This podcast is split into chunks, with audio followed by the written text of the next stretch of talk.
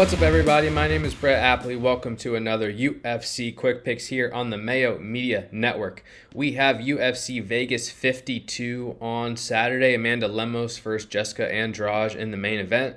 Still got 12 fights intact, and it should be a pretty fun slate. It's not the highest quality card, I would say, not many great matchups, but um, kind of a fun slate to pick apart. I think there's going to be a lot of action fights. I think it's going to be a high scoring week. As always, going to give you my favorite cash game play, tournament play, salary play, and my fade of the week over there on DraftKings. And before I do, make sure you subscribe to the channel, like the video, and comment below. Let's see who your favorite play is in the 8K range. I think it's going to be potentially the 8K range that separates us this week. Kind of obvious stars and scrubs constructions we'll talk about, but there's a lot of sneaky finishers in that 8K range. If you get them right, you could definitely separate yourself from the field. So always curious to see who you guys like.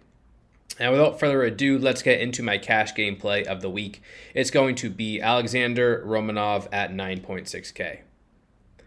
All right, in cash games, I like Romanov at 9.6K. We have a few obvious favorites, massive favorites at the top this week. It kind of reminds me of UFC 273, where we had Volkanovski, Chimaev, and Yan, and I kind of picked out Volkanovski as the cash game play of the week. The I mean the other two almost lost. Uh, Yan obviously did lose, but Volkanovski put up a massive score. I, I feel similarly about this slate. I feel far more confident in Alexander Romanov at 9.6K than I do in Dean Barry at 9.5K or Tyson Pedro at 9.3K. They all make for fine tournament options, but I think Romanov is definitely the safest of the bunch. He is minus 1700 to win over Chase Sherman. Um, Sherman is coming in on short notice here. He took a I guess he took a new contract. He was released from the UFC. He took a new contract to accept this fight, and it, it's a really tough matchup for him. I mean, Romanov is still one of the better prospects in the division, a really big, heavy wrestler um, who likes to just power through his opponents. He's averaging 5.58 takedowns per 15 minutes. And when he gets on top, he has a, a little bit of a submission game. He's got ground and pound in his arsenal. 4 0 officially in the UFC. Um, and it's just hard to believe that Sherman's going to be able to stop him. Like, the thing about Romanov is that he has not proven himself at all in terms of a distance striker. Like, I have questions about his boxing. I don't think he's a very good striker at distance. I have questions about his defensive wrestling. So it's pretty much only his offensive wrestling and grappling that I like. And in theory, if this fight played out on the feet, you know, Romanov's big, but but Sherman's bigger. Sherman's a couple inches taller and longer. Sherman lands strikes at a pretty high rate. He's got a big noggin, but he he lands with power too. So it's not as if Sherman doesn't have a path to victory. I do think Sherman does. But his defensive grappling has looked really, really bad in recent fights. I mean, he got taken down and controlled for a long time by Parker Porter, and most recently, before he got cut, he was taken down and submitted quickly by Jake Collier in the first round. And I, I did like a thread on this in my Discord, and I talked about it in our premium breakdowns. But like, when you look at Sherman on his back, he is making obvious errors that it's hard for hard for me to imagine he can fix in such a short amount of time. Like they're basic white belt errors. Like he is getting taken down, he's getting put in bottom half guard, and his hip positioning is completely wrong. He's basing out on the head instead of looking for underhooks. He doesn't understand basic defensive concepts on the ground, and it just allowed Collier to mount him and choke him out. It, was really that simple. So when you have a fighter like Romanov who's going to power through him and probably end up on top at least a couple times. I, I just have no reason to believe that Sherman's going to escape. So Romanov has massive wrestling upside here. When he gets on top, he throws a lot of ground and pound. He's coming off a win in which he put up 134 points. Um, he's also scored 110 and 128 in wins in the UFC. Whether or not he deserves to be minus 1700, I, I don't know, but he deserves to be a sizable favorite. This fight is minus 280, under one and a half rounds. Inside distance odds are not out yet, but I think Romanov will have the heaviest inside distance line on the slate. I really like his path to victory. I like his grappling upside. I like his overall safety, and he's going to be my cash game play of the week. Moving on to tournaments, I won't give you a super obvious one here. I'm going to go with Marc Andre Barriault at 8.6K. This fight against Jordan Wright is one of my favorite fights on the slate. I'm definitely targeting this fight heavily. I think there's a very good chance it ends inside the distance. Officially, it's it's moving up. It's now minus 195 to end inside the distance. But like I still think there's value. I still think there's value, for example, on under one and a half rounds. I'm seeing it at plus 120, plus 130. Jordan Wright is 12 and 2 professionally. I don't think he's ever fought past a round and a half, ever. Win or lose. He's gotten knocked out quickly a handful of times in and outside of the UFC. And he also wins in the first round quickly himself. So I don't know that I buy that this fight is minus 150 over one and a half. I, I feel like this there's a good chance this fight ends quickly, especially because Marc Andre Barriault, who's known for being extremely durable, had never been knocked out in uh, 18 professional fights, 17 professional fights. He got KO'd in 15 seconds in his last UFC uh, bout.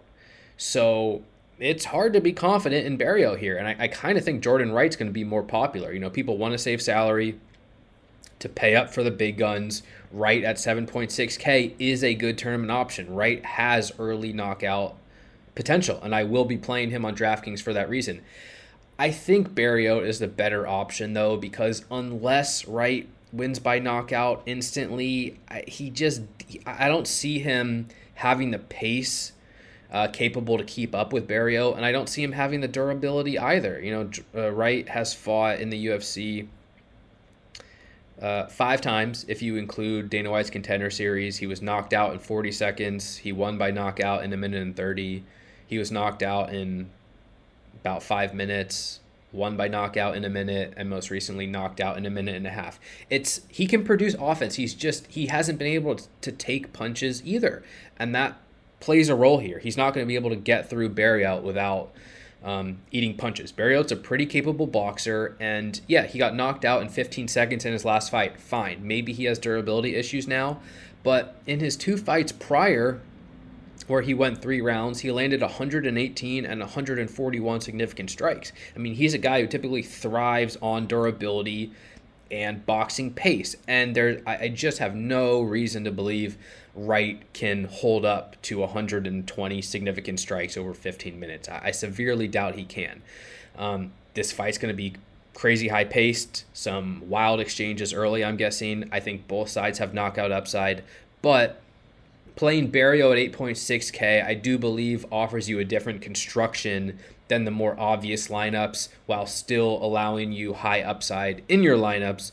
Barriault is plus 155 inside the distance. That's a good number. Like I already said, we've seen Wright put unconscious a few times in the UFC. This is not a, a safe play at all, but definite upside on both sides. Great fight to target, and Barriault's my preferred option at 8.6K. He'll be my tournament play of the week. Moving on to my salary play, I'll give you another one when I talk about my fade. I'm going to talk about the main event here with Amanda Lemos at uh, 7.3K. I think this is a great fight uh, between her and Jessica Andrade in the main event. It's another fight that I'm targeting heavily as a whole. Obviously, I'm going to be heavy on Jessica Andrade. I think Andrade has a proven pace, throws strikes at a high rate, lands takedowns at a high rate, semi durable. And there are definite concerns about Lemos's cardio. Um, We've seen her. She folded in her UFC debut to Leslie Smith. That was up at bantamweight. She's now at strawweight. So it's kind of a different, different matchup here. But, um, in her win against Mizuki, uh, in a way that went three rounds, she she slowed down a little bit, gave up a bunch of clinch time, and most recently she she barely edged out a decision against Angela Hill, slowed down again after knocking her opponent down in the first round. So it's very, very easy to make the case that Andrade is the, is the deserved favorite, that the longer the fight goes, the better chance Andrade will have, that by round two, three, four, whatever, Andrade can take over this fight, potentially win by knockout. Andrade is a good option. It's hard for me to ignore Lemos at 7.3K because you know, I think Lemos is a better technical fighter. Andrade, for what she excels in, pace and volume and pressure, she's not that technical. I mean, she she closes distance poorly. She gets hit a lot. She's absorbing 5.2 significant strikes per minute and I mean, in her recent wins, she has two her both of her last two wins are first round knockouts against Cynthia Calvillo and Katlyn Chookagian and like Calvillo was cracking her in that first round, but Andrade just ate it and kept walking forward. And that's fine and good. But that was at flyweight. She's now cutting back down to strawweight and eh, you know, she lost her title because she did that same thing against Weili Zhang and Zhang can actually hit with power and just put her out in 42 seconds. And Lemos is a dangerous boxer. Um, Lemos has earned five knockdowns in her last four fights. Really impressive power for this division. And Lemos probably have the biggest power out of any fighters in this entire division, both of them. And I think Lemos is a cleaner striker. Lemos is also bigger by a few inches, few inches of height and reach. She's more precise. I mean, she lands strikes at a high pace too, 5.35 per minute. And I think she does have a chance to hurt Andrade early because Andrade has no choice but to close the distance. At, at range, Lemos is better. Lemos has the tools to strike at range, and Andrade really does not. So I think I think Lemos is going to land cleanly early, and maybe it's a stupid pick because if Lemos doesn't get this first round knockout, she might just fade and lose, and that's fine. And that's why I'll have exposure to both sides. But at 7.3K, especially when there are so many great options to pay up for. We need salary. Yeah, I'll take a shot in the underdog here in the main event. I mean, I think she can last a little bit longer than Kevin Croom last week, who killed a bunch of my lineups. Rest in peace to Croom.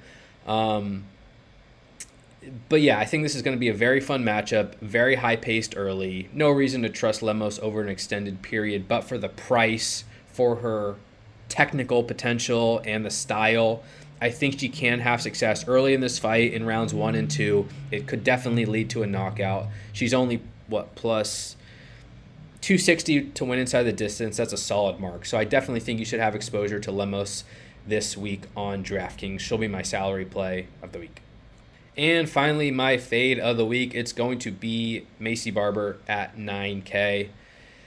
Um, I think she's just the obvious target here. There, there's pretty much no one else in the 8K range that I feel comfortable fading, and it's not as if Barber can't produce either. She's shown to be somewhat dangerous striker in close. Um, she can damage her opponents, and Montana De La Rosa, her opponent this week, has been you know bloodied up before. Doesn't defend strikes well at all. In fact, Rosa's defending strikes at forty five percent. It's just it's it's just not great. So if this fight plays out in the feet, I, I think Barber can win. It, it, could be competitive, but Barber can definitely win that type of fight. Barber can land the more damaging strikes. Barber can even land a couple takedowns. But I mean, Romanov rates out far, far better. Dean Barry rates out far better. Pedro rates rates out far better. Aori Qileng, I really like him this week. Andrade, we already talked about. Barriault, we already talked about. And then Jourdain, Prachnio, Khandozhko, all these fighters, they're not safe, but they have knockout upside. Barber just, I don't, I'm not willing to pay up to 9K for her this week, especially with a limited number of lineup. She's going to be very low owned, so using her as a contrarian option, whatever, go for it. I won't be. And on the flip side, I think her opponent De La Rosa is going to be one of the most popular fighters below the 8K range. I'm not, I'm not certain Rosa's going to win. Um, I probably won't be as high on her as the public will, but she's another easy salary target if you're looking for one because Rosa, for what she lacks in physicality and, and boxing, she can wrestle. She lands 2.25 takedowns per 15 minutes. That's typically her path to victory. She's willing to attempt them when she gets on top. She's got good ground and pound. And we, we just don't have a sample size with Barber. Um, she's only had to defend like six takedowns in the UFC. It's just not enough to tell me certainly one way or the other whether she will defend them against De La Rosa. But in her last fight against Miranda Maverick, she gave up one takedown on one attempt. Um, she did scramble her way back up pretty well, and I think that's probably what we'll see here. I think Rosa probably will be able to take her down. I don't think she she'll be able to hold her down for long periods of time, but you know Barber's only landing in her last two uh, decisions. She's landed 36 and 40 significant strikes. She doesn't really throw at that high of a pace. So I just think she lacks upside here. She's what plus three 10 inside the distance. It's not terrible, but just not great comparably to other fighters in this range. I won't be playing Barber, and I think Rosa has enough wrestling and grappling upside to make this fight competitive, potentially steal a decision. So 7.2K, she's another good salary option. All right, guys, that's going to do it for this week's UFC Quick Picks. Thank you so much for the support. DailyFanMMA.com for all your DraftKings breakdowns needs just posted uh, premium breakdowns for every single fight on the slate. Going to record a premium podcast later tonight as well. Rankings, projections, all that good stuff will be out on Friday. Thanks again to Pat and the team for having us on the channel. Make sure you subscribe here, like the video, let us know who your favorite play is in the 8K range. You can follow me on Twitter at Apley, double T, double P. Best of luck in your contest this week. Stay safe out there. Talk to y'all soon. Peace.